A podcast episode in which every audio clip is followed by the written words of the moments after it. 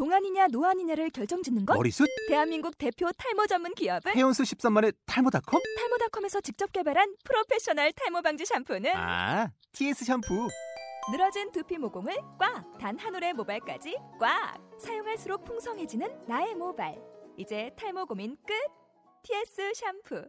아웃도어 RV 레저 캠핑에 가장 유명한 쿨러 브랜드는 콜맨? 에이 아니야 도메틱이지 전 세계 캠핑카 냉장고도 전부 도메틱이라고 꽁꽁 얼린 생수통을 넣고 다녀야 하는 아이스박스 시대는 갔다. 전기나 차량용 배터리를 연결하면 스스로 냉각, 영하 22도까지 냉동이 가능한 냉동 쿨러도 오직 도메틱. 도메틱 쿨러로 무더운 캠핑장에서 더욱 시원한 맥주 맛을 느껴보세요 지금 바로 네이버에 도메틱 쿨러를 검색해 보세요.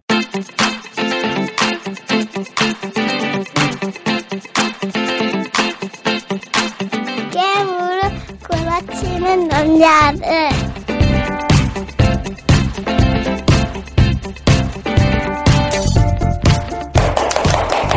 예. 반갑습니다. 저희 안녕하세요. 오랜만에 또 돌아왔습니다. 게임으로 구라치는 남자들 개구맨 아이가 아니라 어이 개구맨 오늘은 아쉽게도 저희 조우커 선생이 급한 일이 있어서 집으로 가셨는데 그럼에도 불구하고 저희가 녹음을 강행하게 된 건 저희 게임 업계 혹은 인터넷 업계에 특별한 일이 생겨서 그걸 갖고 저희들의 의견을 주고받고 찾기 위해서 시작을 하게 됐습니다.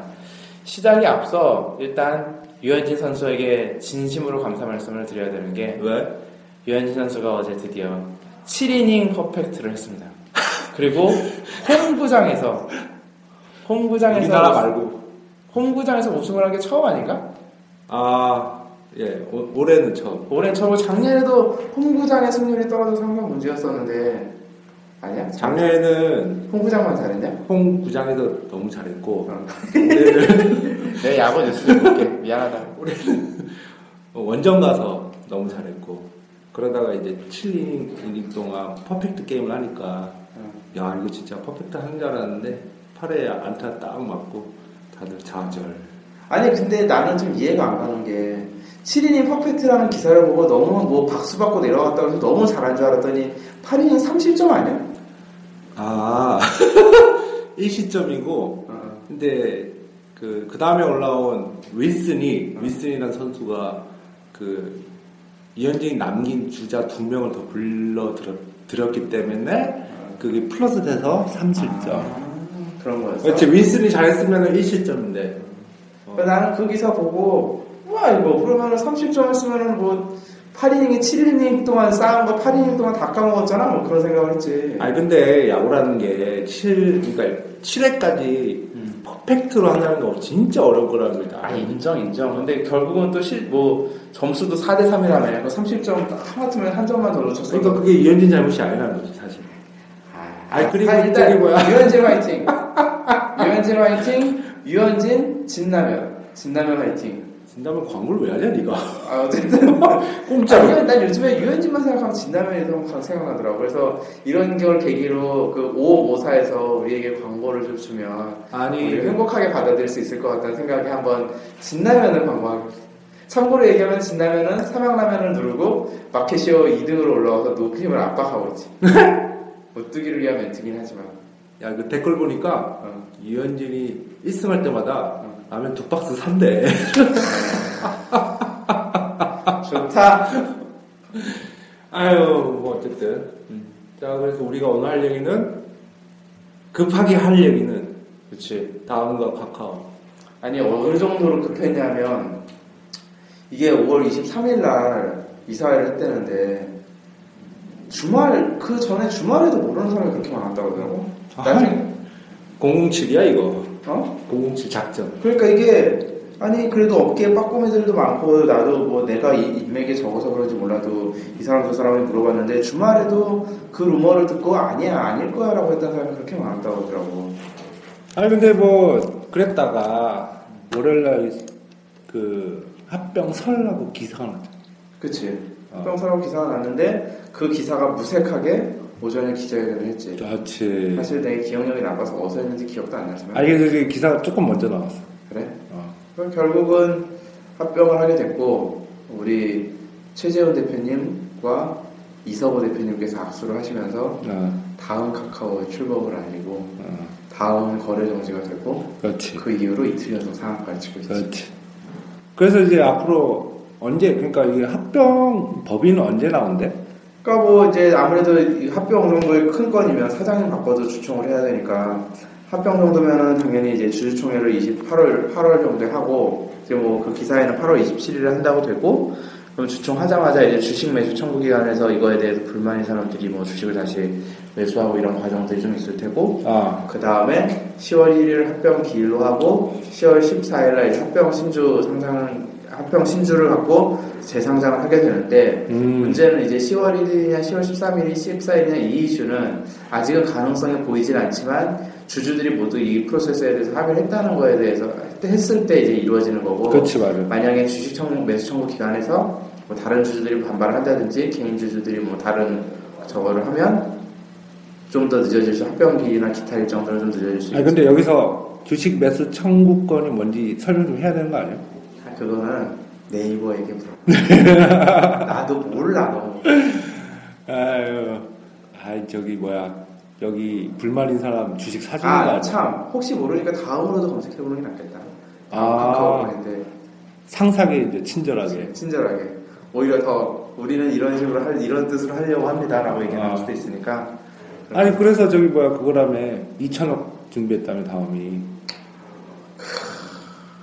준비를 했지. 그 카톡도 충분히 캐시는 들고 있고. 천억이래. 음, 근데 이제 네이 지금 내가 아직 되게 디테일하게 안 봤는데 그 2천억이 진짜 종잣돈하고 싼돈 다 뽑아둔 2천억이기 때문에 사실 뭐 그 뒤에 어떻게 될지는 지켜봐야 되는데 지금 주가 상승률이나 이런 걸로 봤을 때는 주매청을 굳이 들어갈까라는 생각은 들기는 해. 음. 그래서 더 충분히 주식으로만 보면 충분히 성장 가치가 있으니까 보통 주매청이 반발에 들어가는 이유는 주식이 더 떨어진다거나 그렇지. 아니면 내가 산 가격으로 평가를 못 받을 가능성이 있을 아, 때 주매청이 아. 들어오는데 지금 같은 케이스는 주식이 충분히 이미 이틀 연속 상한가를 쳤었고 실제 더 올라갔을 때 더 상승할 수 있는 여력이 있으니까 이런 면에서 봤을 때는 나는 주매청은 그렇게 들어오지 않을 거라고 보고 그 다음에 다음 주주들은 또 그래 다음 주주들은 당연히 호의적이겠지만 카카오 주주들도 일단 이 합병에 대해서 현재까지는 호의적으로 보고 있지 않냐는 게 중평이니까 뭐그 버전으로 보면 대신 내가 잘 모르겠는 게 카카오 주주들이 도대체 어떻게 구성되어 있는지 뭐 유명한 사람들 위메이드나 뭐 텐센트나 이런 애들은 알겠지만 나머지 개인 주주들이나 아니면 우리 오너분들 아, 엔모 개발사 사장님, 뭐 또, 또 다른 엔모 개발사 사장님들 등등등 해서 주식으로 들고 있는 걸로 아는데 이 부분은 어떻게 처리될지 좀 지켜봐야겠지. 아, 뭐 저기 벌써 얘기 다 했겠지 뭘. 난 내 월급만 제대로 꽂혔으면 좋겠어. 나 무슨 의료 야, 너는 어, 아무 상관 없잖아 네 월급하고. 아, 그러니까 나는 이건 관심도 없고 어. 나 5월달에 내 월급이 무슨 뭐 의료보험이 잘못 계산됐다고 뭐 몇십만 원 빠져나가느라고 얼마나 열받았는데 내가. 이거 신경 쓰고 싶겠어? 아무튼 그 중요한 거는 이 복잡하고 골치 아픈 합병을 왜 했을까? 그러니까 이제 고민이지 고민인데 뭐 일단 크게는 이렇게 나는 얘기를 해봐야 되지 않을까? 일단 첫 번째는 실적 위주가 될 수 있겠고 실적에서 실적을 봤을 때 더 성장하지 못할 이유가 있겠고 또 한 가지는 서비스들이 얘기가 될 수가 있을 텐데 실적부터 먼저 얘기를 하자면 아무래도 가장 큰 건 이제 다음이나 카카오나 성장 동력이 더 떨어지고 있다는 거 아닐까 싶어. 그러니까 우리가 숫자로 좀 얘기하자면 음. 어, 다음 같은 경우에는 그 작년 매출이 5,300억이고 그렇지, 카카오톡은 2,100억이다. 그렇지, 근데 합치면은 대략 한 7,400억 정도 되잖아. 그렇지. 그러니까 단순히 합쳤을 때 이 정도 된다는 거고 음, 지금 유력하게 경쟁자로 아 대항마로 음, 그러니까 이 합병한 회사가 대항마가 되는 건데 음, 그게 이제 네이버 아니요. 음. 네이버가 2조 3천억이니 사실은 사실은 잽이 아니야 잽이. 셉이 안 되는 거지. 사람 대항마라고 하면 무색해. 30등하고 40등하고 합쳐가지고 1등에 뭐 1등에 이게 개기는 시험 성적으로 이기는 거지. 30등하고 30등이 국어 영어 시험 보고 40등이 수학하고 과학 시험 보면 1등을 이길 수 있을까 뭐 이런 논리가 아닐까 싶기도 아. 한데. 그렇기 때문에 이제 다음만 놓고 봐도 사실은 뭐 5,300억이 적은 숫자는 아닌데 그 성장이 어, 점차 위축되고 있다. 영업이익만 봐도 그 비교를 하면은 그러니까 작년에 대략 819억이었으니까 그 전에 비교하면 19.6%가 떨어졌어요. 음, 그러네, 진짜. 아, 그러니까 사실 다음은 매출도 되게 엄청난 숫자지만 사실은 회사가 떨어지고 있었다는 거죠.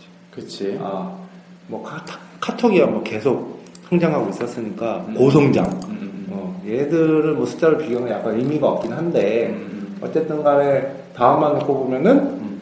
성장이 어, 정체 위축되고 있던 게 사실이고 그리고 그 다음에 또 보면은 다음 같은 실제로, 경우는 실제로 지금 그 다른 회사에서 나오는 그 주식, 주- 증권 회사에서 하는 리포트를 봐도, 그걸 왜 봐?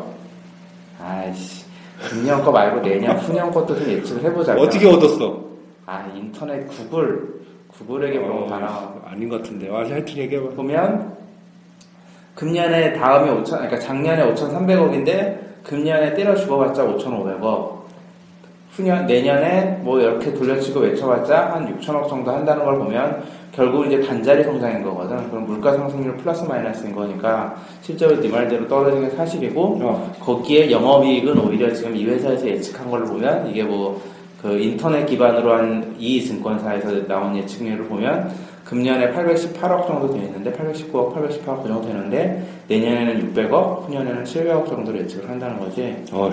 그리고 순이익도 지금 661억인데 내년 금년에는 450억, 내년에는 593억이라고 하니 사실 내년 거는 너무 민매를 민뭐 아니, 너무 먼 미래로 본다고 치더라도 금년만 보면 엄청나게 위축되는 건 사실이에요. 다음 같은 경우. 그러니까 다음 같은 경우가 정말 어떻게 보면 절실하게 그치. 새로운 뭔가를 찾아 헤맸다고 보는 게 맞다. 그치. 어. 그런데 야 얘기해. 얘기해.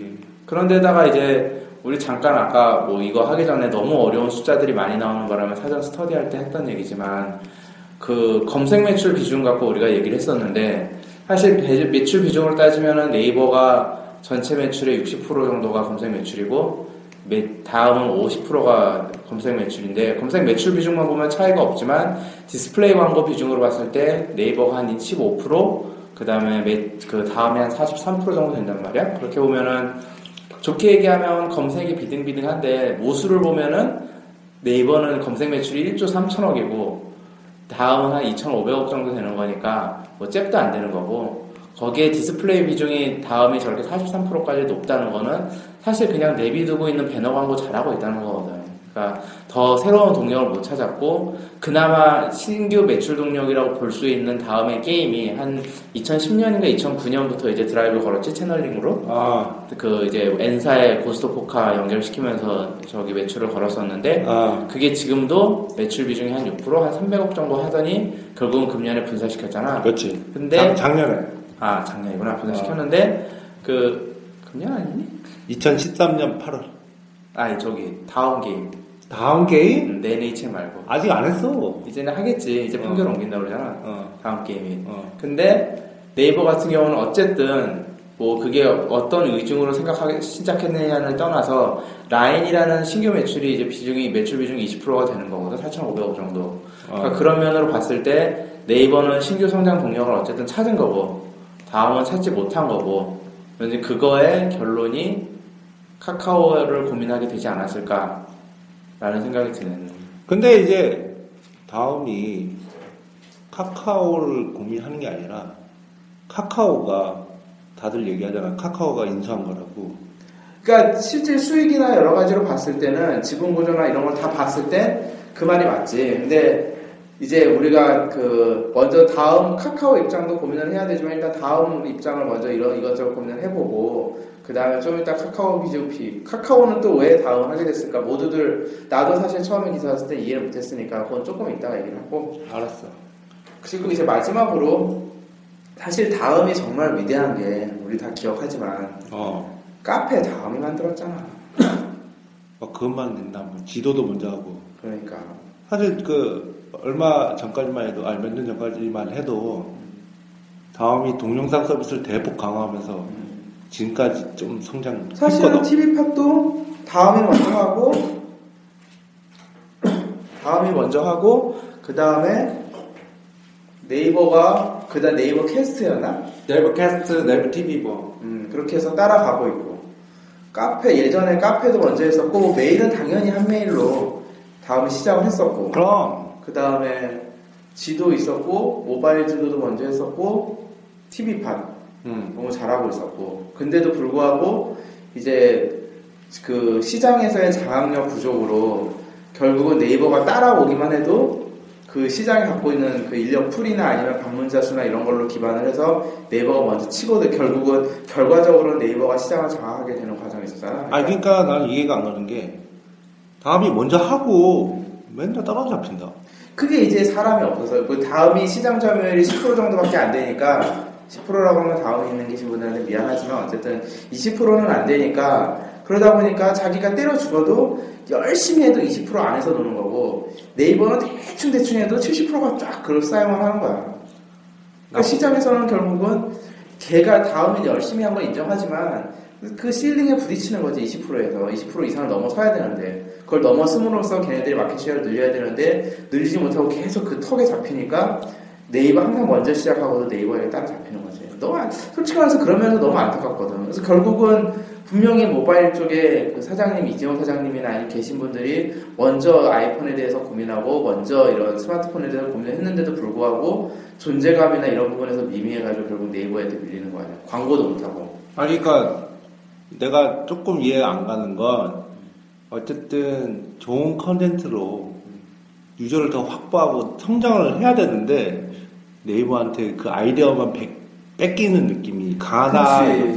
그러니까 지금 이제 결국에 와서는 물론 아까 얘기할 때 지달 스님은 다음 앱만 많이 쓰고 나는 네이버 앱만 쓰는 바람에 서로 간의 관점의 차이가 있긴 했지만 어쨌든 전체 시장 입장으로 봤을 때는 모바일 플랫폼에서의 다음의 존재감이 상대적으로 미미했으니까 그거에 대한 어떤 경쟁적인 어떤 경쟁력 있는 콘텐츠를 찾는데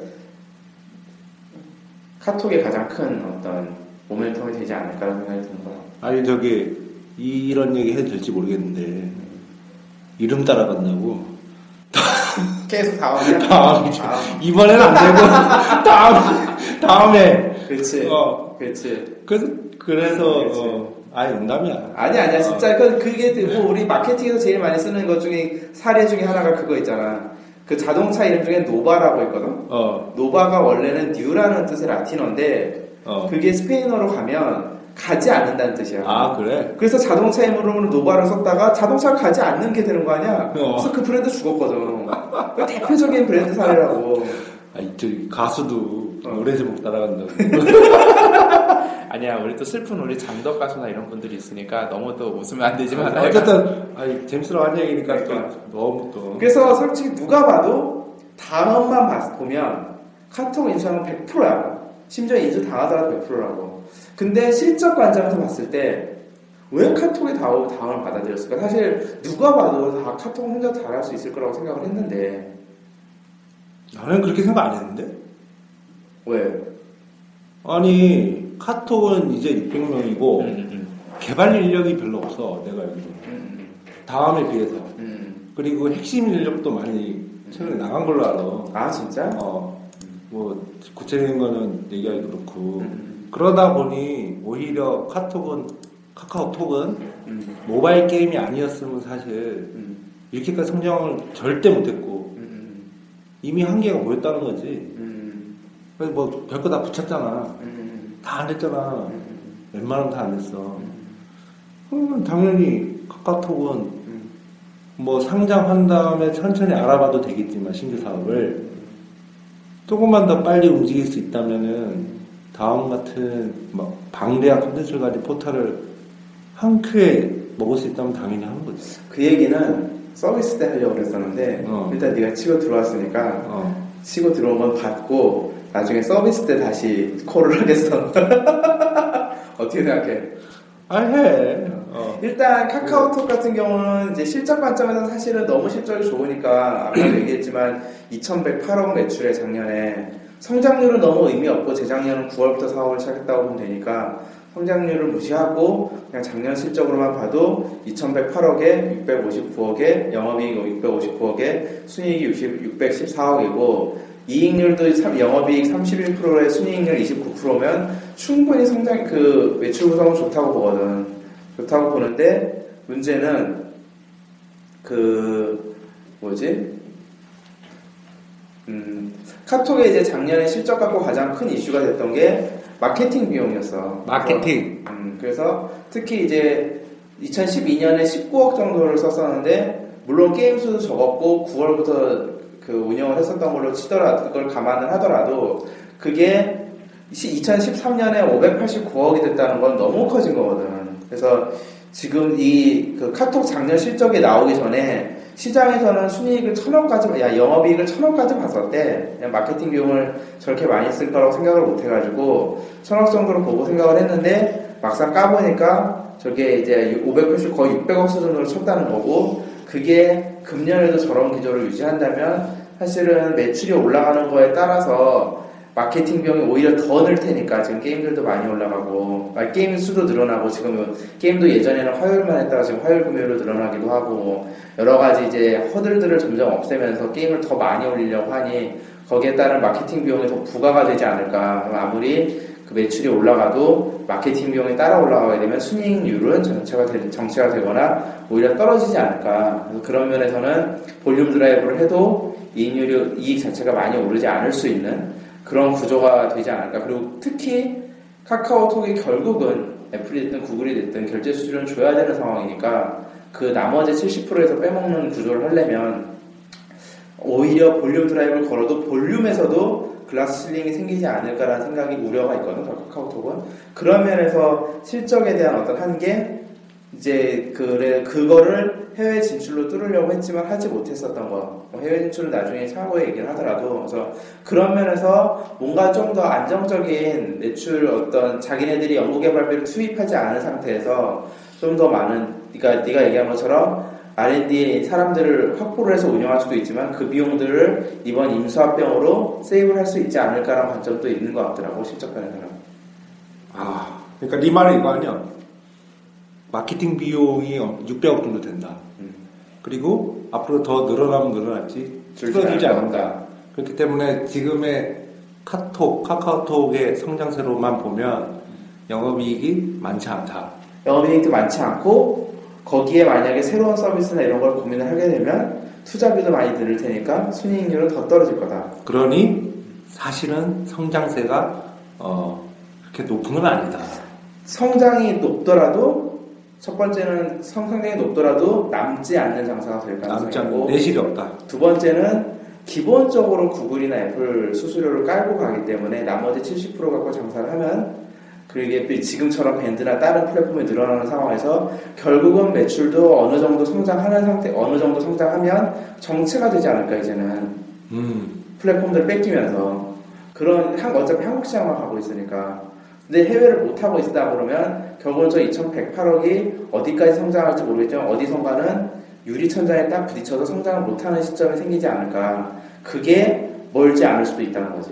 그래서 이제 카카오톡은 시점만 놓고 봐도 다음과 합쳐야 되는 이유가 있다. 그, 그 이유가 있는 건 실적 플러스 이제 서비스 부분이 있는데 아. 서비스 부분을 이제 이제부터 좀 얘기를 해보자 아, 아, 그러니까 이제 숫자 빼고 순수하게 서비스만 봤을 때. 그치, 그치. 완전 서비스만 봤을 때, 어. 서비스는 그럼 도대체 왜 서비스 관점에서 다음하고 카카오 합병을 하게 됐을까라는 걸 이제 봐야 되는데, 사실 내가 너무 좀 미안한 게, 다음이고 카카오 그렇게 잘안 봐가지고, 서비스들이 새로 생긴지 잘 모르는데, 지금 기억이 남는 건, 내가 처음에 아이폰을 2010년도에 샀는데 나는, 그때 처음 내가 내, 내 손으로 깔았던 게 다음 모바일 앱이었, 지도 앱이었거든? 오.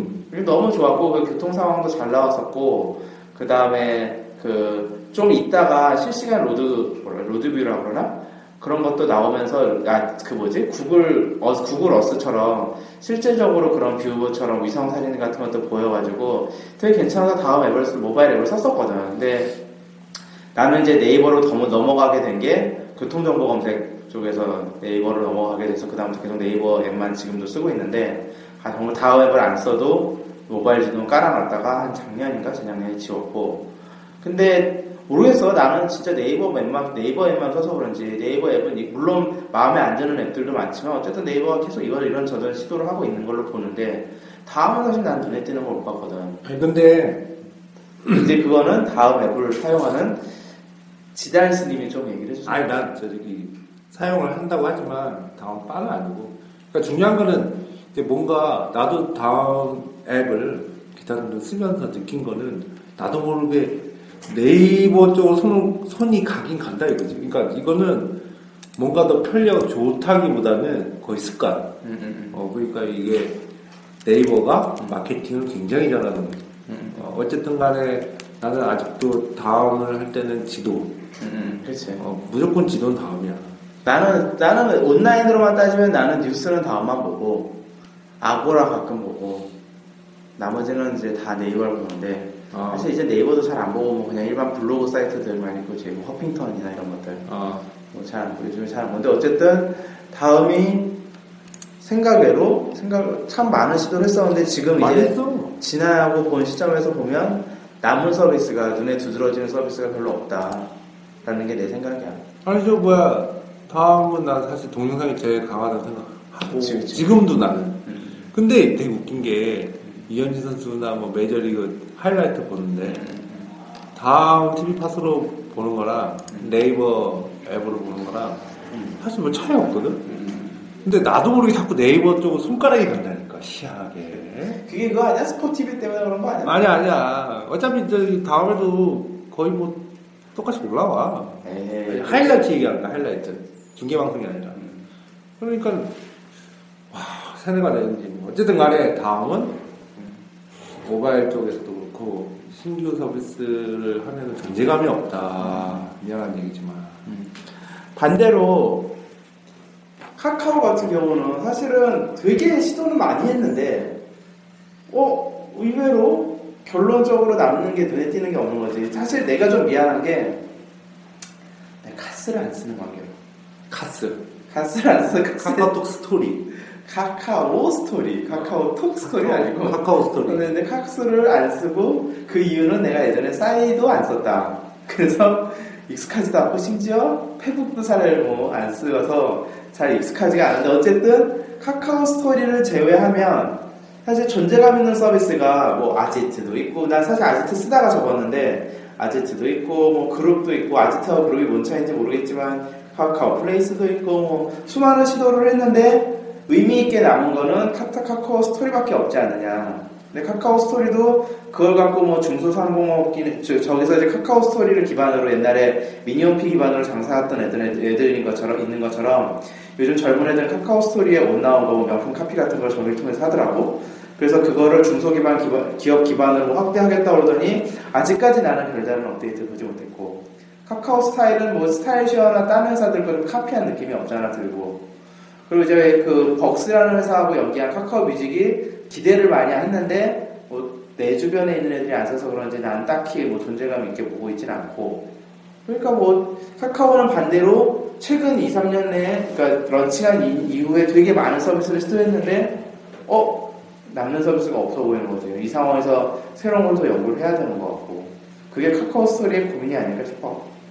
그러니까 그 게임으로 카카오가 고속 성장을 했는데 아 이거 누구도 부인하지 않잖아. 아 그럼 저 2108억의 거의 게임 아니겠어? 99%가 게임 아니겠어? 99%까지는 안 갈 것 같은데. 진짜? 알았어. 스티커 장사하거든. 그게 될까? 스티커는 어우, 참고로 뭐. 얘기하면 스티커는 라인 표현이야. 카카오는 딴 거야. 아 미안하다. 야. 괜찮아. 어. 아 너한테 미안할 건 아니지. 아니, 죄송합니다. 아니, 이해하기 쉬우라고 하는 얘기야. 어. 어쨌든 뭐 그거 저기 그것도 안 하면 또 안 되더라고 마케팅 할 때. 그치. 어. 어쨌든 모바일 게임으로 카카오가 고속 성장을 하고 음, 음, 그 다음에 음, 음. 얘네들도 더 성장하기 위해서 음, 음, 이것저것 붙였잖아. 너가 얘기한 대로. 음, 음, 근데 잘 안 됐잖아. 그치. 아니 뭐 카카오 스토리는 그럭저럭 특히 어- 연령층이 낮은 사람들이 많이 써 쓰고 있는 추세인 것 같긴 음, 한데 음. 사실 이 정도는 부족하지. 그치. 어. 그러니까 당연히 뭔가 새로운 게 더 필요하고 뭔가 더 새로운 성장 동력, 그다음 뭔가 더 새로운 컨텐츠. 음. 근데 얘들이 만들고 쌓기에는 너무 먼 미래니 뭔가 당장에 집어 삼킬 필요가 있어. 아, 이거 카카오 사용자들한테 죄송한데, 카카오의 게임 비중이 70%밖에 안 된다네? 광고가 26%네? 70%밖에는 아니겠지. 어? 알았어, 잘할게. 어, 빡게는 아니겠지. 아, 그리고 저기 뭐야. 떼먹는 게 얼만데, 게임에서. 그런가? 그래. 그나저나 야 그거 아니야? 그 오늘 저기 뭐지? 오늘 주식시장 보면 그 카스라는 저울 기업이 있어요. 그 뭐지? 좀그 우리 고기 재거나 뭐 기업에서 재는 그 우리 몸무게 재는 저울, 있잖아. 저울 재는 기업 중에 카스라고 유명한 중소기업이 있는데 그 상한가를 쳤대. 상한가. 어 그래가지고 왜 상한가를 쳤나 봤더니 카카오 스토리랑 헷갈려서 카카오톡 수혜, 수혜주로 떠올라가지고 카스가 상한가 쳤다는 거야. 카스가 얼마나 인기 있다는 거야 도대체 주식하는 아줌마들 사이에서. 아니, 야, 그것도 모르고 그 주식을 사. 예전에 그 뭐지? 아니다, 진짜. 그 네오위즈 게임즈라는 회사가 있는데 거기 지금도 있어. 아 지금도 있냐? 예전에. 아니 그 회사가 이거 불길한데? 어, 그 회사가 있는데 그 회사가 어떤 무슨 신규 게임을 launching한다든지 아니면 어떤 게임이 크로스파이어나 이런 게임들이 매출 상한가 치잖아? 그러면 네오위즈 인터넷하고 네오위즈 홀딩스가 주식이 같이 뜬대. 근데 뭐 네오위즈 홀딩스야 지분 가치 때문에 그렇다 치고 네오위즈 인터넷은 아무 이유도 없는데 어, 아무. 같이 상한가 치는 거야. 그러니까 뭐. 뭐 안철수주 뭐 예를 들어서 뭐 박원순주 따지고 보면 다 관련 있겠어 그냥 테마주로 가는 거지 근데 어쨌든 부럽네 저 카스 주식 아, 나 참 여기서 궁금한 게 있는데, 어, 어. 그, 카카오하고, 음, 라인하고, 음. 살짝 비교하면 어떨까? 뭐 지금 내가 아는 버전으로 카카오 가입자 수가 1.3억 그 다음에 라인이 지금 4억 저게 우리가 정부와 취업한 건 4억이라고 하는데 가장 최근 정보까지 보면 한 4억 3천만 정도까지 얘기가 나오는 것 같고 매출로 보면은 카카오가 2,100억 아까 나온 것처럼 그 다음에 라인이 4,500억인데 이제 미스유는 영업이익이 나 순이익이 카카오는 659억에 614억인데 라인은 아직은 적자인 거지. 76억에 47억. 그래서 그냥 해석하기로는 카카오는 안정적인 국내 시장을 기반으로 계속 수익을 창출하고 있는 것 같고 네이버 라인 네이버 아니라 라인 같은 경우는 그 해외 시장 진출을 위해서 계속 비용을 투입하고 있는 게 아닌가 싶어 그래서 지금 그 자료를 봐도 그 뭐 일본이 5천만 명을 시작으로 해서 한국은 카카오톡에 비하면 아주 미미하지. 카카오가 지금 4천만 정도 한국을 잡고 있는데 아, 라인이 천만 정도라고 그러니까 뭐 아직 한국에서 미미한데 아. 일본 5천만, 대만 1,700만, 인도 1,700만, 뭐 태국 2,200만 등등등 하고 유럽에서도 뭐 스페인이 1,600만, 그 다음에 요즘에 뭐 중남미도 진출한다고 하는데 미국 1,000만, 멕시코 1,000만에서 쭉 사용자들을 확대, 사용자의 어떤 기반을 저변을 확대하고 있으니까 아직까지는 그런 비용 때문에 적자가 아닌가 싶어요. 이걸 뭐 분석하기는 좀 조심스러운 부분이 있는데. 아니 근데 아니 맞아. 이게 메신저라는 게 어쨌든 가만히 있는다고 사람들이 막 가입하고 그러진 않거든. 그러니까. 어, 옛날에 그 틱톡 틱톡 야 슬픈 회사지 틱톡. 틱톡 얼마나 괜찮았어 아 너무 괜찮아. 어. 그때 매드 매드 스마트. 어, 그때 카카오톡이랑 비슷하게 시작했잖아 아 카트 틱톡 너무 좋았어. 너무 좋아서 그 매드 스마트가 저기에 인수됐지 SK 플라넷에 플라넷에 인수시키면서 바로 sink down해서 지금 조직 해체됐을 걸 아마 아직. 아 죽었어 어. 아니 틱톡은 해. 요즘에 그 뭐지 학생들 옛날에 그 기억나? 우리 인터넷 메신저 MSN이나 이런 거 한참 판치던 시절에 판치 시절에 학생들만을 대상으로 블루버드 메신저인가라는 게 있었어. 그래서 어. 고등학생 과외를 하려면 그 블루버드 메신저인가 뭐 이름을 까먹었는데 그거를 썼었어야 되는데 약간 고등학생들 사이에서는 그런 부모님의 간섭을 받지 않은 상태로 왜냐하면 카톡 등록한 부모님들이니까 부모님 관심 안 가는 상태로 애들 사이에서 좀 뜬 게 틱톡? 틱톡. 틱톡 쓰지. 아무튼 하고 싶은 얘기는 광고, 마케팅, 적극적인 영업 이런 거를 메신저라고 해서 안 하면 안 된다. 그치. 인정 어, 그렇기 때문에 라인이 지금 매출이 4,500억이 나도 적자가 마이너스 76억인데 이거는 인정할 부분이 있다 이거지. 그럼. 그리고 시장에서 인정하는 것도 그런 valuation이나 이런 걸 봤어도 카톡 그 라인을 훨씬 높게 평가하니까 그러니까 지금 뭐 시장에서 그 아직은 지금은 미미하지만 점차적으로 한 금년부터는 순이익이 나지 않을까라고 보고 있거든. 그래서 그 뭐긴 얘기긴 하지만 한 2020년 정도만 돼도 이제 제대로 어떤 조달 지금 한 기업에서 추출, 그러니까 증권사에서 추출하는 거는, 추측하는 건 한 내년 정도면 그래도 1조 정도 찍지 않을까? 작년에 4,500억이고 금년에 저 정도 매출하면은 7천억 내년 1조 정도 찍고 1조 정도 찍는다고 봤을 때 이제 내- 금년에 간신히 이제 10% 정도 수익을 나고 내년부터는 한 20% 이상 수익을 나지 않을까 생각을 하거든요. 네 말대로 어쨌든 규모의 경제라고 봤을 때는 시장 확대하는 전략이 맞고 맞다고 보고 그 다음에 또 그게 네이버라는 이제 든든한 캐시카우가 있기 때문에 가능하지 않을까 공격적으로 할 수 있는 거지. 들지만 어, 어.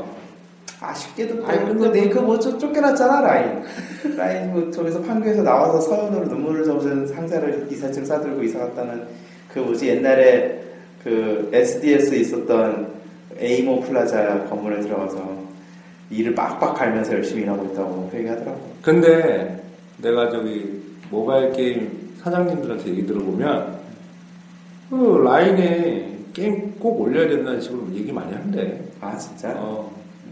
식으로 얘기 많이 한대. 그러니까 꼭 강제는 아닌데 이제 라인을 키우고 더 매출을 높이기 위해서는 게임이 필수라는 거 다 아니까. 그치 어. 근데 신경 많이 써. 그치 어.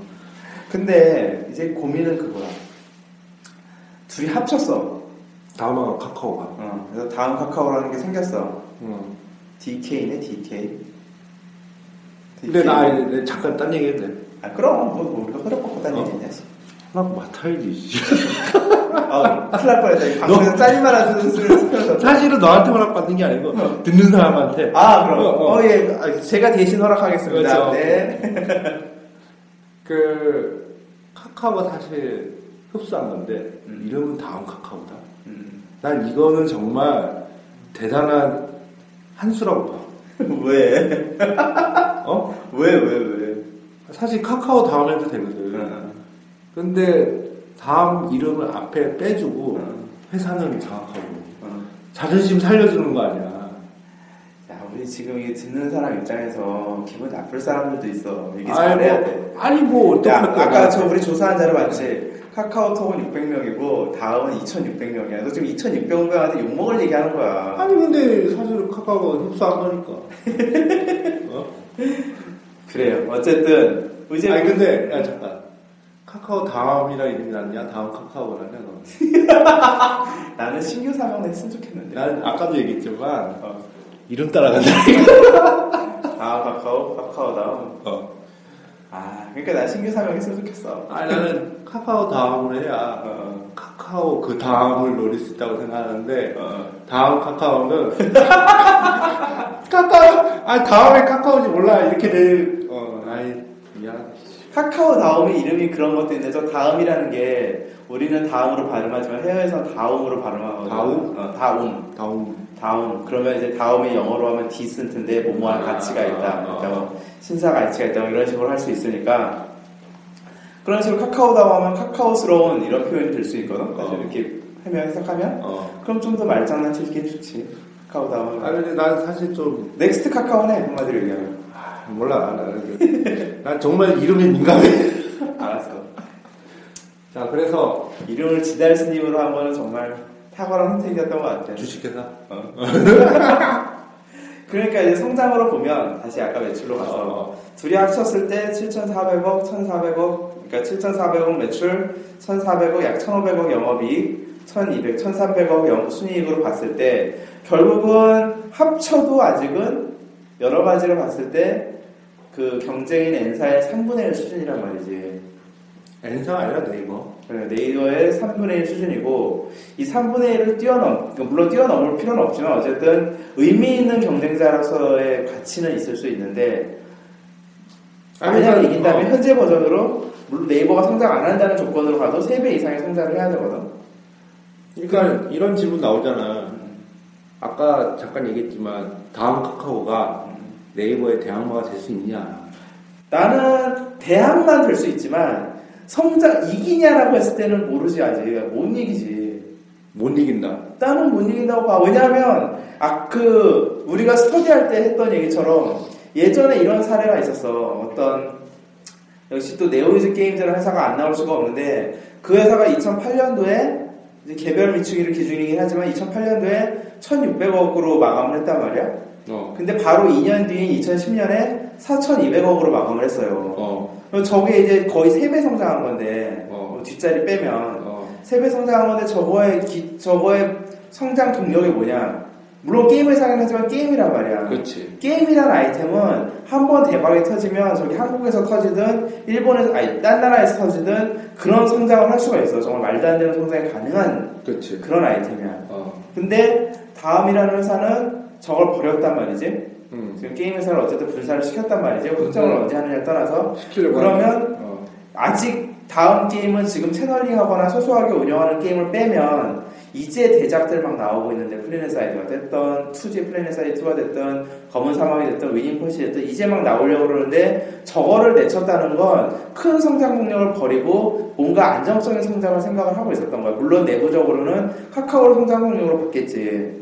근데 카카오 자체도 적어도 우리가 생각하기에 성장의 한계가 있다고 보는 거 아니야? 저게 1조가 됐든 2조가 됐든 어느 시점에서는. 그렇지. 그렇게 됐을 때는 두 개가 합쳐서 엄청나게 성장을 하더라도 모바일 게임이 얼마나 성장할지 모르겠지만 성장하더라도 탑라인 자체를 네이버하고 맞추는데 시간이 몇 년이 필요할 거고 그런데다가 아까도 얘기했지만 우리가 이런저런 이유로 영업이익률이 정체가 될 거를 감안한다면 영업이익 관점에서 네이버 수준을 따라가는 건 훨씬 더 시간이 많이 걸릴 것 같아.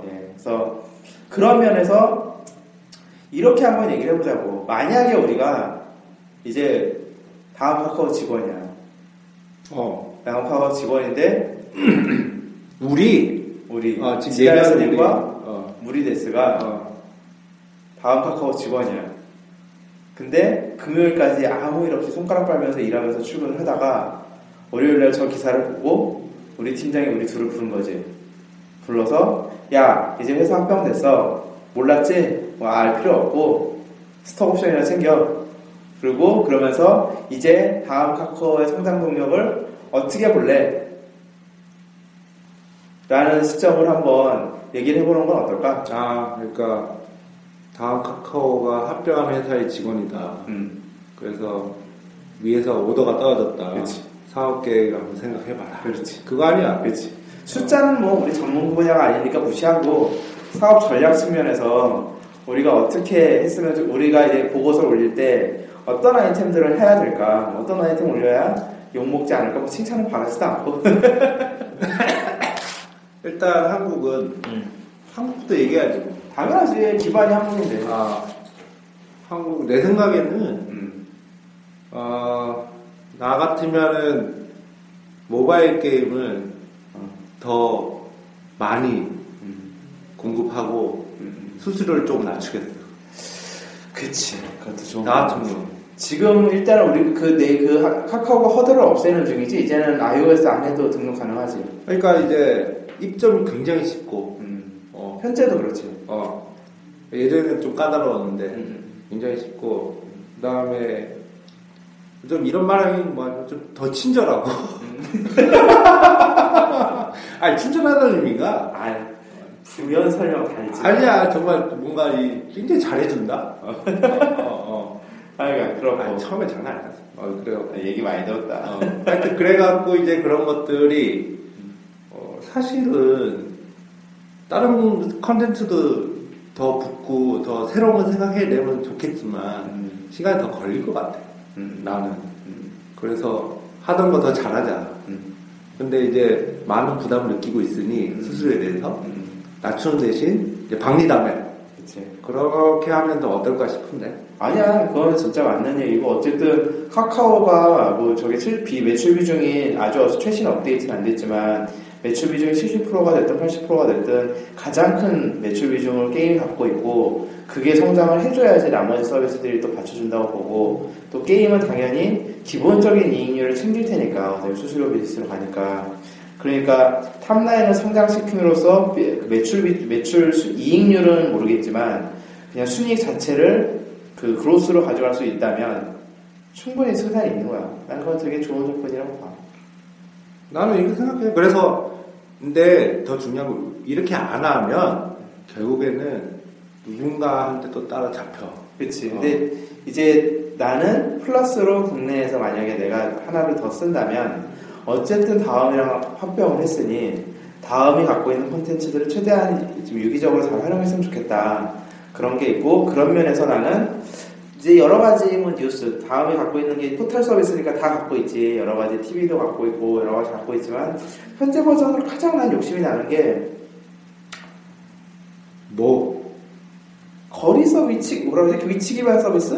거리 기반 어. 서비스 이걸 어떻게 설명해야 될지 모르겠는데 약간 포스큐어스럽든 아니면 약간 그 이렇게 얘기하면 나의 속성이 드러나지만 하이데어 같은 서비스처럼 어떤 거리 위치 기반의 서비스를 뭔가 한다면 좀 더 플러스가 되지 않을까 싶어. 그래서 지금 우리가 위챗하고 라인, 그러니까 위챗 vs 라인 카카오로 봤을 때, 라인 카카오로 봤을 때 가장 큰 차이는 위치 기반이 있느냐 없느냐거든. 그러니까 다 위챗 들어가면은 내 주위에 위챗 가입자들 볼 수 있잖아.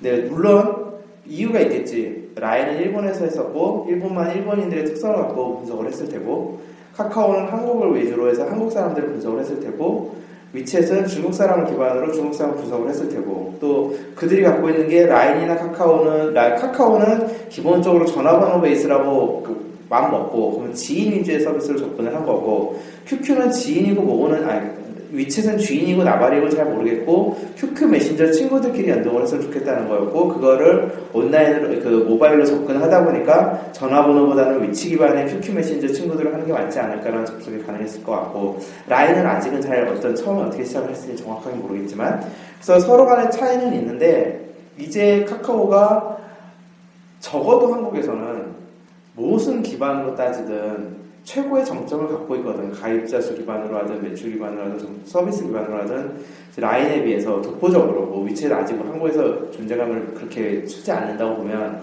독보적인 서비스로 봤을 때 뭘 더 추가할 수 있을까? 아까 얘기했지만 뭐 새로운 걸 더 추가할 수 있겠지만 다음 거를 땡겨와서 할 수 있다면 다음이 그래도 뭐 비중은 떨어질지언정 거 위치 기반 서비스에 대해서 되게 많은 고민을 했었고 온라인에서도 지도를 빨리 했고 모바일에서 지도를 빨리 했다는 거는 그만한 자신감이 있는 거니까 그 기반으로 어떤 뭐 예전 표현이긴 하지만 위치 기반 서비스 LBS 같은 거 그런 광고들 아니면 뭐 어차피 광고도 잘하는 뭐 매출이 크지 않아서 그래서 충분히 잘하고 있는 회사인 만큼 그런 것들을 갖고 활용했으면 하는 생각이 아 그러니까 그런 걸 갖고 활용했으면 하는 제안을 내 윗사람한테 할 것 같아 네.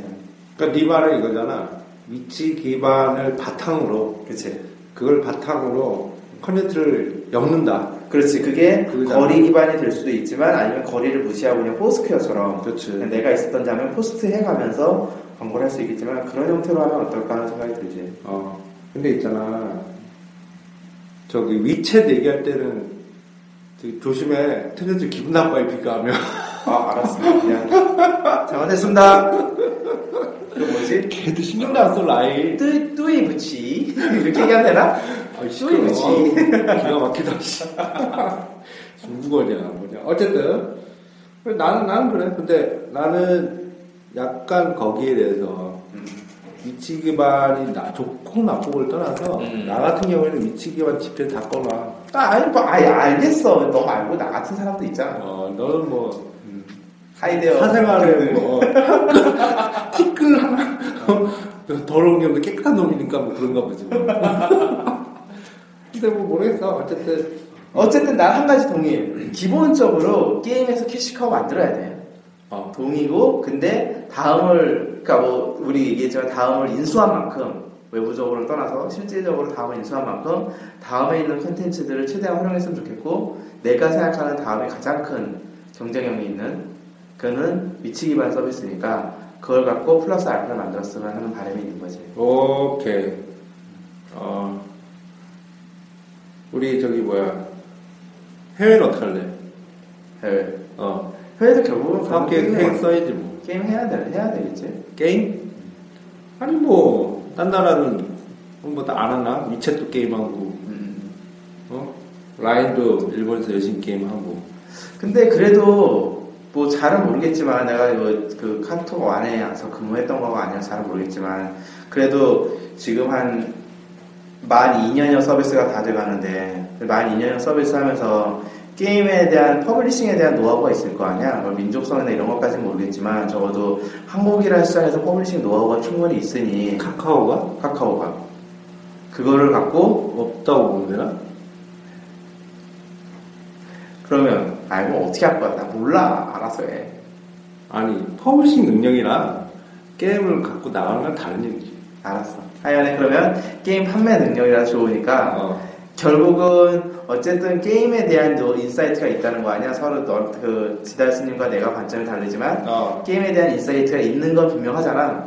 그게. sourcing에 대한 어. 아니면 그거에 대한 노하우가 됐든 아니면 내가 어. 잠깐 얘기했던 publishing에 대한 노하우가 됐든 그게 어떤 거를 차치하더라도 게임을 보는 시각에 대한 노하우는 분명히 있을 테니 어. 그 시각을 갖고 해외로 나가서 그거를 그냥 뭐 지대 나도 지대하시는 말에 그러면은 따라가자면 그걸 우리가 제대로 갖고 있는 것들을 직접 해외 판매를 저희가 한국에 서비스하고 끝내는 게 아니라 글로벌 판매국과 같이 가급적이면 이제 신규 게임들 위주로 좀 잡아놔서 그걸 해외 판매해서 판매 수입을 하는 형태로 그게 아까 결국은 저 네오위즈 게임즈라는 회사가 저 1600억에서 4200억으로 갈 때 물론 그 월드컵이란 게 있었으니까 피파가 성공하긴 했지만 저변에는 크로스파이어라는 중국에서 터진 게임이 있었는데 그게 뭐 쟤네들이 publishing했나? 결국은 팔아가지고 수수료 번 거니까 그런 형식으로 접근을 해도 충분히 그렇게 해서 제대로만 터져준다면 게임들이 승산은 있지. 그러니까 해외, 그러니까 합병을 했으니까 국내도 선전하겠지만 해외를 더 적극적으로 어쨌든 해외 시장이 더 크잖아.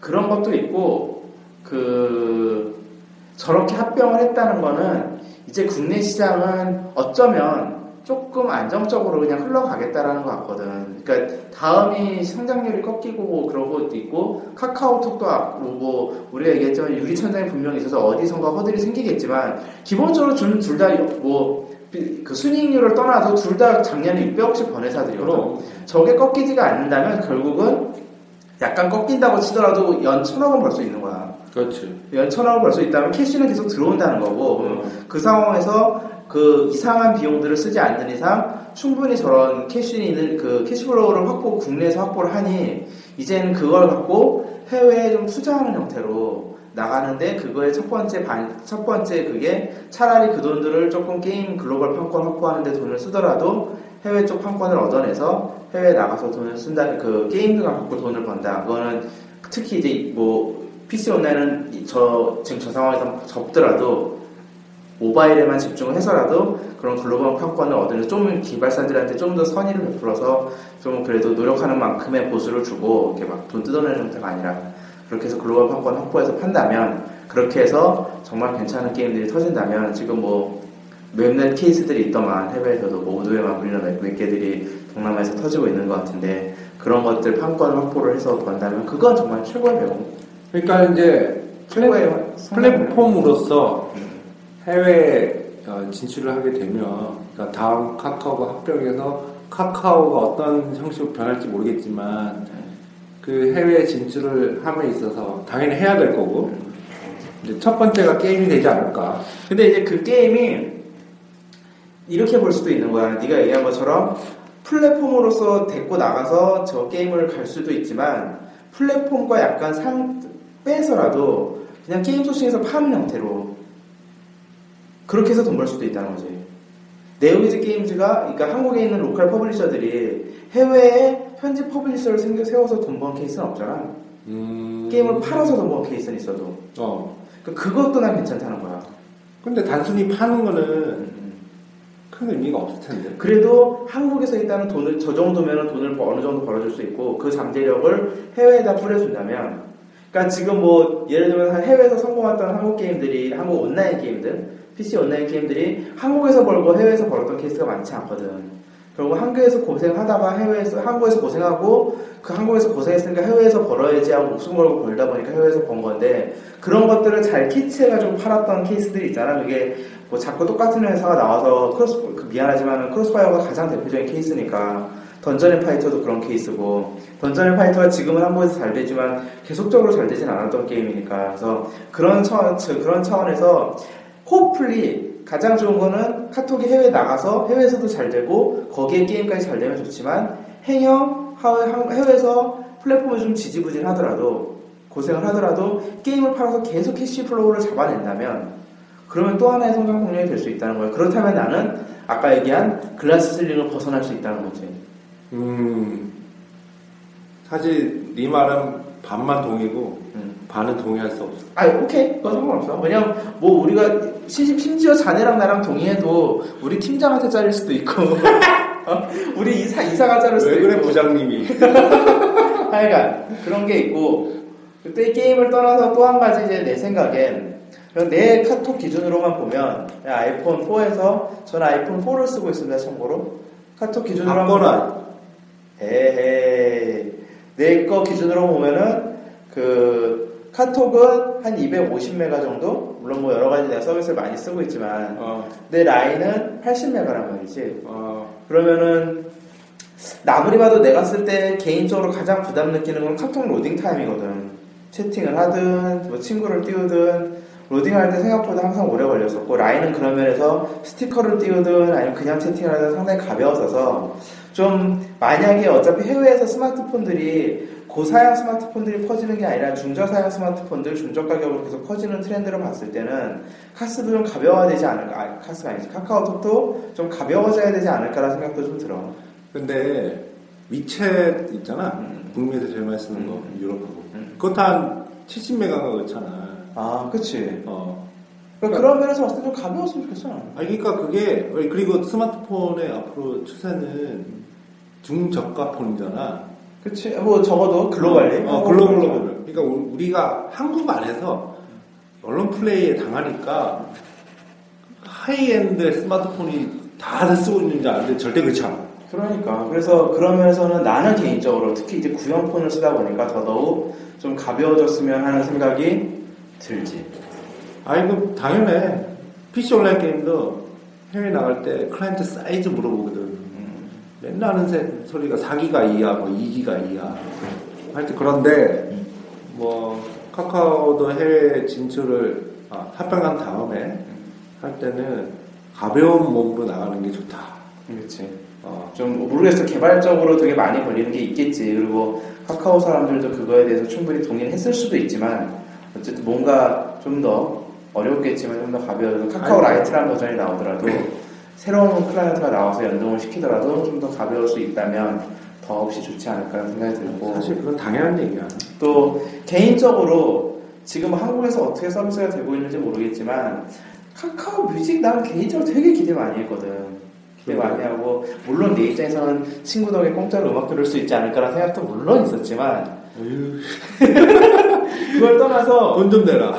그러게 어, 돈을 뭐지 그 음악을 같이 공유할 수 있는 있다는 컨셉이 개인적으로 참 좋았고 기대를 많이 했는데 의외로 물론 내, 치- 내가 나이가 있어서 그런지 주위에는 그런 경우가 없더라고. 근데 글로벌 트렌드를 요즘에 좀 보니까 그 무료로 그런 음악을 제공하는 그런 앱들이 꽤 있었는데 무료 인터넷 라디오나 무료 앱 라디오 같은 게 있었는데 그게 이제 저작권 이슈들이 자꾸 부딪혀가지고 그러니까 기존에 있는 라디오를 인터넷으로 캡처해서 쏘는 거는 모르겠지만 그게 아니라 자기가 자기 음악을 그냥 소싱해서 나만의 라디오 이런 거를 했던 서비스들이 수익구조를 내지 못하면 계속 저작권 문제 때문에 접더라고. 그래서 내 생각에 카카오 뮤직도 좀 돈을 버는 창구는 아니지만 서비스를 그러니까 사람들을 훅 가는 창구로서는 저 채널이 도움이 될 것 같으니 뭔가 좀 조금 더 효율적으로 그 사람들을 훅 할 수 있는 서비스로 좀 기획, 기획을 잘해서 해외로 나갈 때 국내는 뭐 지금 내 생각은 잘 모르겠고 해외로 나가서 저런 서비스를 하게 된다면 지금 앱스토어가 생, 아니, 아이튠즈가 생뚱맞게 나와서 지금 결국은 디지털 음원의 강자뿐만 아니라 음원 시장 전체, 음악 시장 전체에 강한 유통 채널이 됐던 것처럼 좀 카카오 뮤직도 그런 류의 어떤 형태로 됐으면 하는 바람이 좀 있어. 사업 계획을 쓰겠다는 거 아니야. 사업 계획은 안 쓰고 이제 아이템만 적겠다는 거지. 사업 써서 내, 써서 내. 사업 계획 이제 어? 제 밑에 분들한테 이거 좀 써주세요 이래야지. 아니, 사실 나, 나는 그걸 잘 모르겠어. 그래? 어, 아니, 나쁜 게 아니라, 그게, 어, 해외 시장을 적극적으로 공략할 수 있는 도구나 무기가 될지는 잘 모르겠어. 그렇지, 그렇지. 안 될 수도 있지. 안 될 수도 있는데 개인적으로 Songza라든지 아니면 그런 TuneIn 라디오라든지 여러 가지 음악 지금 음악을 서비스해 주는 것들을 앱을 듣고 있는데 TuneIn 라디오 같은 경우 TuneIn 라디오인가? 그거는 이제 그냥 오프라인에서 라이브 하는 거를 인터넷으로 모아가지고 나한테 서비스 해주는 거고 송자는 송자란 그, 그 송자라는 사이트에서 자기가 오늘의 기분에 따라서 뭐 나는 클럽에 있어요, 나는 바다에 있어요라는 센- 컨셉을 잡으면 그거를 갖고 얘가 음악을 소팅해서 서비스를 해주더라고. 근데 이 송자라는 게 조만간 적을 것 같대. 이 일을 보니까 되게 반응은 좋았는데 결국 음원 가격 때문에 좀 문제가 됐나 보더라고. 그러면 그렇지. 그게 이제 결국은 개인 서비스들은 힘들고 그 이제 좀 대규모 자본이 아니면 일정 정도 이상의 자본이 있는 애들이 그거를 감당을 할 수 있는 서비스라면 이 다음 카카오라는 데는 충분히 그런 자본력은 좀 있으니까 그거를 그냥 나만의 서비스로 하는 게 아니라 소셜 음악 서비스 컨셉으로 해가지고 작업을 하면 뭐 내 생각엔 현재까지 내가 아직까지 못 봐서 그런지 내가 그런 페이스북이나 이런 걸 많이 사용을 못해서 그런지 저런 서비스를 많이 못 봤어서 좀 차별화 포인트가 되지 않을까 생각은 들어. 그러니까 근데 지달 스님한테도 100% 동의하는 게 음악 취향이 만약에 정말 우리가 생각한 거랑 같았다면 한국처럼 똑같은 음악을 똑같이 좋아하는 시장에서 카스카오 뮤직이 성공을 못했다는 게 분명 뭔가 사람들에게 매력을 못 느끼게 한 서비스일 수도 있거든. 그러니까 그렇지. 그런 면에서 지달 스님이 이게 성장성이 뭐 예를 들어서 가능성이 없다라고 하는 의견도 100% 동의하고 좀 시간이 있으면은 좀 더 훅할 수 있는 지달 스님을 훅할 수 있는 메시지를 만들고 싶은데 현재 버전으로만 봤을 때는 그냥 필요하지 않을까 생각은 들어. 그리고, 그리고 우리 또 그 뭐지 마지막으로 해외 서비스 하면서 지금 얘기가 길어졌는데 좀 짧게 이제 한 시간 거의 다 돼가니까 넘었나? 넘었어. 한 시간 넘었으니까 너무 짧게 마지막 했지. 마지막으로 우리가 준비했던 걸 얘기하자면 어. 하, 특정해서 얘기해서 미안하지만 싸이월드처럼만 나가지 말자. 왜냐하면 이 소셜 서비스라는 거를 어떻게 봐야 될지 모르겠지만 결국은 개인 간 커뮤니티를 좀더 어떤 링크를 갖고 사람들을 연결시켜주는 서비스로 봤을 때는 결국 우리가 뭐 농반 진반으로 얘기하지만 소셜 서비스의 시작은 싸이월드 아니면 아이러브 스쿨 정도가 아닐까라고 얘기들을 우리가 많이 하는데 뭐 아이러브 스쿨은 뭐 인- 여러 가지 인수합병에 얽매이면서 이제 사업 서비스를 접었고 최근에 창업자가 어떤 매체에 나와서 막 진짜 그 한을 토로하면서 인터뷰를 하면서 되게 가슴 아팠는데 싸이월드는 국내에서도 어느 정도 성공을 하고 대기업의 인수가 되면서 물론 이제 창업 멤버들은 빠져나왔지만 그 시기에 해외 시장을 노크를 분명히 되게 적극적으로 했고 그게 한 2004년 5년쯤 됐었나? 정확한 시기는 기억이 안 나지만 되게 잘했어. 너무너무 잘했고 기대 많이 했고. 그 특히 내가 있었던 회사, 내가 전에 있었던 회사가 해외 시장에서 성공적으로 런칭을 했다가 자본 싸움이나 여러 가지 이유로 훅 접히는 걸 보면서 아 저런 회사들이 정말 해외에서 성공하면 좋겠다라고 해서 계속 열심히 내 딴에는 뭐 깊이는 아니지만 열심히 지켜봤는데 하다가 잘 안 됐단 말이야. 되게 한국에 있는 그 한인들이 되게 적극적으로 지원을 해줬는데도 불구하고 외국 애들이 접속을 많이 못했는데 그게 한국에서 성공한 싸이월드 미니홈피 모델을 그대로 해외로 들고 나가는데 그 당시에 해외 네트워크가 미니홈피를 띄워줄 만큼의 소스가 안 됐거든. 그 다음에 그런 스크립트, 음악 스크립트나 이런 것들을 사진 스크립트를 띄워줄 만큼 네트워크가 안 된 상태에서 저 모델을 그대로 그냥 사이 그 LA나 LA였나 샌프란시스코였나 거기서부터 들고 나간 바람에 해외들이 몇 번 들어왔지. 그럼 너무 무거워서 안 된 거야. 안 됐으니까 그냥 내려왔는데 이게 2번하고도 맞물릴 수 있겠지만 단순히 그 애플리케이션 사이즈를 줄이자가 아니라 현지에서 원하는 어떤 사이, 어떤 특징이 있거든. 예를 들어서 어떤 나라는 현지어를 쓰는 것보다 영어를 쓰는 걸 더 선호하는, 나라들이 있어 분명히. 그리고 또 어떤 나라는 그거 저거를 내 친구들을 모으는 게 아니라 익명의 다른 사람을 알고 싶어서 하는 데가 있고 어떤 데는 정말 유치찬란하게 이성을 만나고 싶어서 그 나라의 특성상 부모와의 결, 부모의 동의가 없으면 결혼을 못하기 때문에 저 채널로 도- 결혼을 나발이고 잘 모르겠고 이성을 새로 만나고 싶은 채널로 할 수 있는 데가 있고 그런 나라적인 특성이 약간 약간 다른데 그런 것들을 잘 살린 마케팅을 좀 접목을 한다면 기본적으로 지금 메신저 시장에서 라인이 됐든 위챗이 됐든 누가 됐든 일단 선행 주자는 카카오 카카오를 바라보고 있거든. 물론 그 전에 왓츠앱이나 다른 게 있었지만 걔네들이 그냥 텍스트 메시지, messaging의 앱 버전으로 본다면 그래도 스티커 아, 어떤 스티커가 아니라 그런 이미지 이모티콘을 띄운다든지 아니면 게임을 접목시킨다든지 다른 부가 서비스를 접목해서 메신저를 갖고 또 하나의 플랫폼을 만들어 나가는 과정은 누구나 다 인정하는 선행하는 모델이니 그거에 그거를 지역별로 잘 차별화시켜서 그거를 뭐 새로운 걸 만들라는 게 아니라 각 지역에 맞게 마케팅을 전개를 해서 각 나라에서 같은 카카오지만 다른 카카오인 것처럼 한국의 카카오, 인도의 카카오, 일본의 카카오, 미국의 카카오가 돼서 그들의 국민 메신저가 될 수 있었으면 물론 그 와중에는 뭐 위챗까지는 잘 모르겠지만 라인과의 선의 경쟁을 해서 결국은 globally 어느 나라에서 1위, 1위 메신저를 얘기했을 때 현재는 라인 아니면 위챗 혹은 위챗 그 위챗이 아 그 정도 되는지 모르겠지만 라인이나 아니면은 왓츠앱이나 이렇게 나오는데 거기에 카카오톡도 들어갔으면 하는 바람이 있어. 어, 또 랩하는 것 같아. 그래? 라임이 없잖아. 근데 라임이 있어야지. 이어 래퍼, 래퍼 우리 됐어. 우동아, 그 이렇게 해야지 이게 야, 되지. 장난 아니야. 아무튼 저기 잘 들었다 야. 마음에 이번 건 마음에 들어 아니면 또 저도 아또 친구금인가 하여간에 마음에 안 들면 또 얘기해. 아니야, 아니야. 아니야. 근데 굉장히 그 그런 얘기야. 당연하고 꼭 해야 되는데 이상하게 안 지키는 거. 그치. 어. 이 문화 콘텐츠가 그대로 수출되면 안 되는데 이상하게 다 알고 다 이해하고 경험도 많고 사례도 많은데 이잘안 지킨다. 그러니까 나는 제일 놀랐던 게 우리 1회 때 잠깐 얘기했었는데 별그대나 아니면은 그, 그 이민호 나왔던 드라마 뭔지 까먹었는데 꽃보다 남자. 아 그 다음 버전 최근에 상속자들 아 상속자들. 그 두 가지가 중국에서 떴는데 그게 공중파에서 안, 떠- 안 뜨고 인터넷으로 떴다는 거 아니야. 그렇지. 그치. 거의 시시각으로. 음, 그러니까 이- 아니 그 채널 그 드라마 방영을 인터넷으로 했대. 넷플릭스가 하우스 오브 카드 한 것처럼.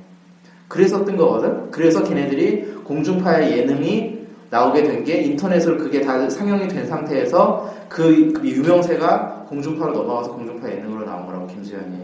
그러니까 그거는 중국의 특성, 그런 드라마를 등록하기 위해서 너무나 복잡한 과정을 거쳐야 되고 그 시간이 너무 로스고 그러느니 아니지 그냥 쉽게 쉽게 가자라고 했는데 그게 먹힌 거거든. 그러니까 그걸 각 나라를 지금 중국이 이제 모든 사람들이 잘 알고 있는 시장이고 더 많이 물론 잘 알아도 또 변하는 시장이겠지만 다른 나라들도 그 나라 나라들 나름대로의 특성이 있으니 그렇지. 그걸 조금만 더 노력을 하면 정말 음. 카카오 정도 자본이나 카카오 정도 인원 그런 어떤 퀄리티라면 충분히 그걸 파낼 수 있을 거라고 난 생각을 해. 했으면 좋겠는데 나는 가능성은 50% 이하. 하여간 나는 그런 내용으로 우리 다음 카카오 팀장 사업계획 팀장님한테 보고를 하고 싶습니다. 어, 나는 게임만 써도 될 거야. 알겠습니다. 자, 그러면 오늘 다음 카카오. 다음 카카오 오늘 갑자기 녹음하게 됐고 사실 예상 녹음 시간은 30분이었는데 워낙 이슈도 이슈고 또 하고 싶은 얘기도 많아서 부득불 1시간을 넘긴 거는 좀 양해 말씀을 드리고요. 이거 보니까 우리 방송 하다 보니까 처음하고 마지막만 존댓말 쓰는 것 같아요.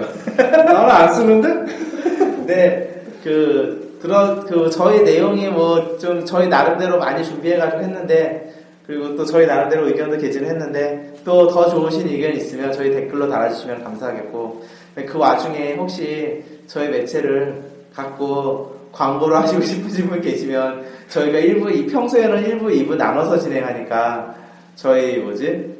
광고 사입할 뒤에 꼭 드리고요. 아까 제가 원했던 러브콜을 보냈던 그 라면 회사 연락 주시면 제가 성심성의껏 광고하겠습니다. 미쳐버려.